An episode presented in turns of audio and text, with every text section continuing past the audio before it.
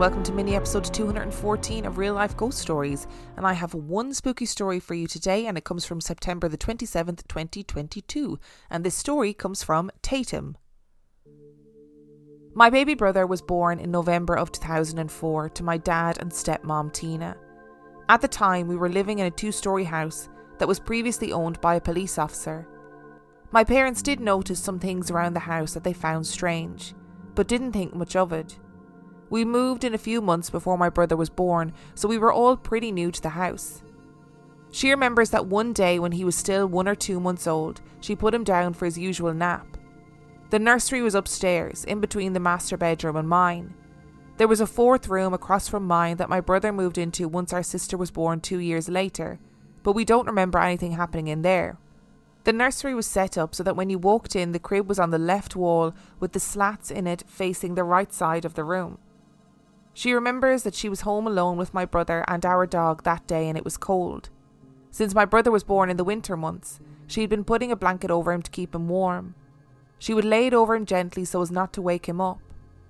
On this day, she realised she had forgotten to put the blanket on him and rushed back upstairs. When she entered the room, she was surprised to see that he already had a blanket and a binky. She is certain that she did not give him a binky or put a blanket on him when she had laid him down just a few minutes earlier. While she was fussing over him, trying to piece together how her newborn materialised a binky and a blanket, her stomach dropped. Tina then realised what was so off putting. The blanket, it was tucked in on all sides around my brother instead of draped over him. She never tucked him in like that, not once for either of my siblings. Our whole family was shocked, and none of us could figure out what had happened that day until my brother was old enough to talk. Things got a whole lot stranger when my brother started talking. So I mentioned that we had a pet dog. Her name was Orion, and she was the most well behaved and loving dog probably ever. Tina had gotten her as a puppy, and the two of them were inseparable. Wherever Tina went, Orion was not far behind. Except the nursery. According to Tina, Orion would not step foot in that room, not even to check on my brother, whom she adored. Like I said before, once my brother starts to talk, all the strange happenings around our house start to make some sense. My parents and I all remember my brother turning towards the right back corner of the nursery to wave and say, Night night. He would do this almost every night. At first, we thought he might just be saying good night to whoever was putting him to bed, and then his room in general, but he only ever looked into the corner. Now, I know how this sounds just a toddler who is enthusiastic about saying goodnight, but it gets worse. I told you earlier when my baby sister was born, my brother moved into the room across from mine. This was so the room closest to my parents could stay the nursery. So once my sister was born, she lived in there too. Except she was scared of whatever it was. Sometimes she would also wave to what we started calling the corner and say goodnight, but she was mostly afraid of it Tina told me that she would cry at times because she would get so frightened of whatever she could see. Once my sister was around the age of one, she started to suffer from night terrors. She would go from fast asleep to screaming bloody murder at random hours of the night. This continued on almost every night while we lived in that house. I have asked both my siblings, and unfortunately, they do not remember any of this. They also do not remember what happened after we connected the dots on what may be going on in the corner. My parents were so desperate for peace in their home that one day when my dad was with one of his buddies in around 2009, he told him about their recent plights. He explained my sister's night terrors. He explained that we had found out that our previous owner was a police officer who had turned out to be a paedophile, and we had wondered if he had created some dark negative energy in the house. And he told him all about the corner. His buddy is of Indigenous American descent and was kind enough to bring his tribe's medicine man to our home to perform a cleansing ritual. On the night that the medicine man arrived at our home, he paused and glanced around the outside of the house, taking note of the tall roofed entryway. He stared at the five of us for a long time before telling us about his dream from the night before. He told us that he had dreamt of my siblings and I, with a man and a woman behind us like we were staged for a family photo. The man was angry looking, and the woman was smiling with us. Though the man and woman he saw in his dream were not the same as our parents standing before him. He proceeded to cleanse the house inside and out. He got every room and circled the entire perimeter of our home.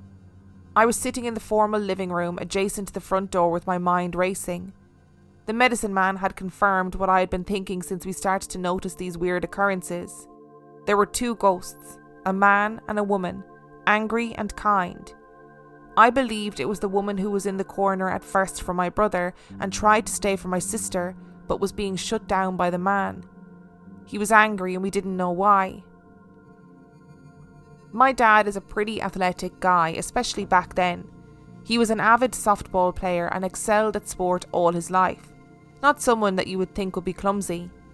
He fell down the stairs at our home twice, just feet away from the door to the nursery, right next to the loft that served as our computer room. Each time he was holding a baby. The first time it was my brother, the second time it was my sister. Both times he said he lost his footing unsuspectedly on one of the top stairs and landed on his back, clutching his infant child to his chest. Thankfully, both times the babies were okay and his bum was just a little bruised.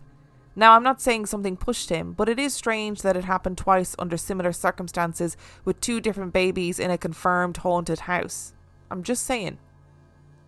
When the medicine man was done cleansing the house, he sat back down with us and gave us an eagle feather we were to hang over our front door to ward off spirits. He then handed Tina a small turquoise stone and explained that it would ward off bad spirits and we should keep it in the house with us. After the feather was in its place, the medicine man told us that when he arrived, he saw what looked like blood dripping down the exterior of our house.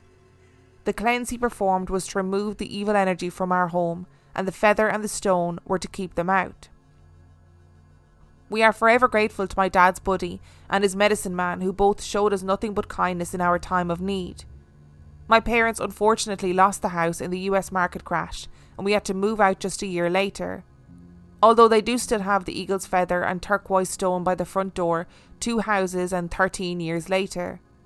They are still at the entrance to our home, even though they are not as strong, since they are not in the house where the ceremony was performed. After the cleansing, my sister's night terrors decreased in frequency, so we hoped that meant that it worked. Thankfully, we never had to find out if it did ever stop working. Another story I have is about my mom's mom, my nanny. She was my best friend. I loved her so much, and I was devastated when in 2010 we lost her to a heart attack. I was a mess, I cried my heart out for days. She was lost to us unexpectedly while recovering from a hip replacement surgery. I remember being so torn up about the fact that she had died in a hospital. Back then, I was of the opinion that no one could die in the hospital since they only make people better there. Our first Thanksgiving as a family that year was full of tears. She was truly the centre of our family. She was the glue that held us all together. Family events have never been the same without her, and that first time where she wasn't there to kiss all the kids was so hollow. We were seated at the dining table with all of our untouched plates, struggling to get through the obligatory Thanksgiving prayer without starting the waterworks. Everyone was accounted for at the table, even the pets looking for any chance of table scraps.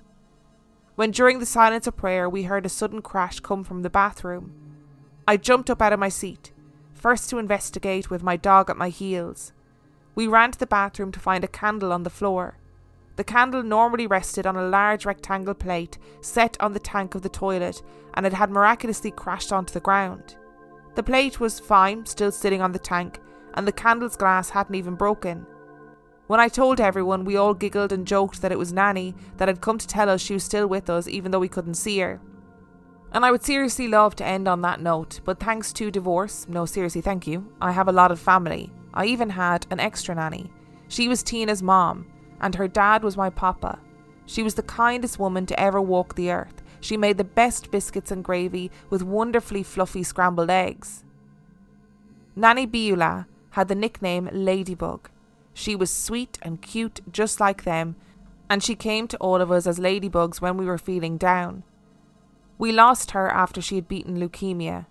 She lets us know she is okay all of the time, though. Whenever I am feeling particularly down or upset, she sends me a ladybug to let me know she is here for me still. A couple of months after I started dating my partner, we went on a road trip to the Grand Canyon. While we were there eating ice cream and looking out over the canyon, a ladybug landed on his shirt. almost as if my nanny was trying to tell me that she approved of him. I knew he was the one after that, and we continued to see ladybugs frequently, even in times when we least expect them. Something else I found out about my nanny and my papa today when I was talking to Tina is that her parents are passing down their luck to her and my dad.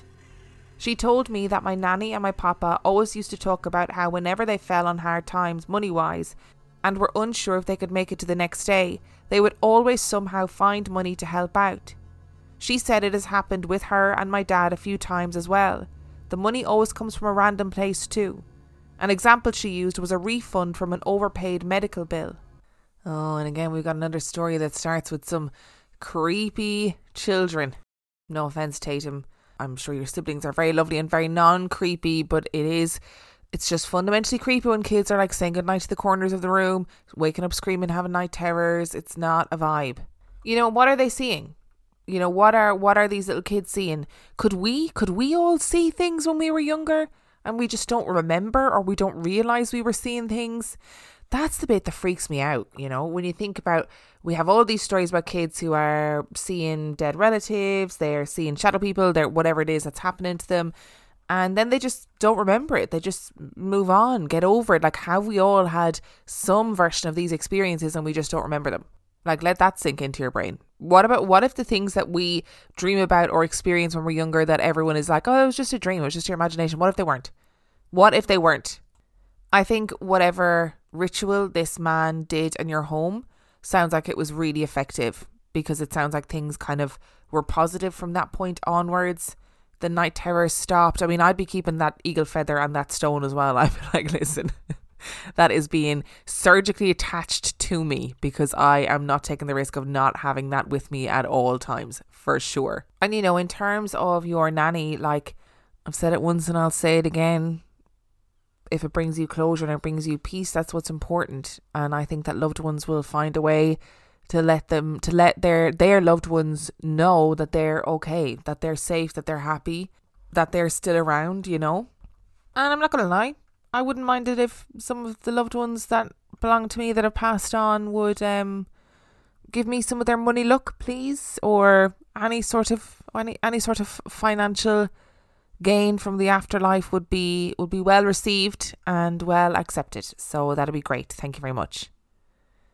Thank you so much for listening to today's episode. Thank you to Tatum for sending in your story. Remember, Tatum's story came from September the 27th, 2022. If you would like to send in your story, you can do so by emailing it to real life ghost stories podcast at gmail.com. You can also check out the website real life ghost stories podcast.com. If you are desperate for extra content, you can sign up to Patreon. That is patreon.com forward slash real life ghost stories, where for $5 a month or $2 a month, you get access to heaps of extra content as well as every single main and mini episode completely ad free free. And on that note, I shall see you next time.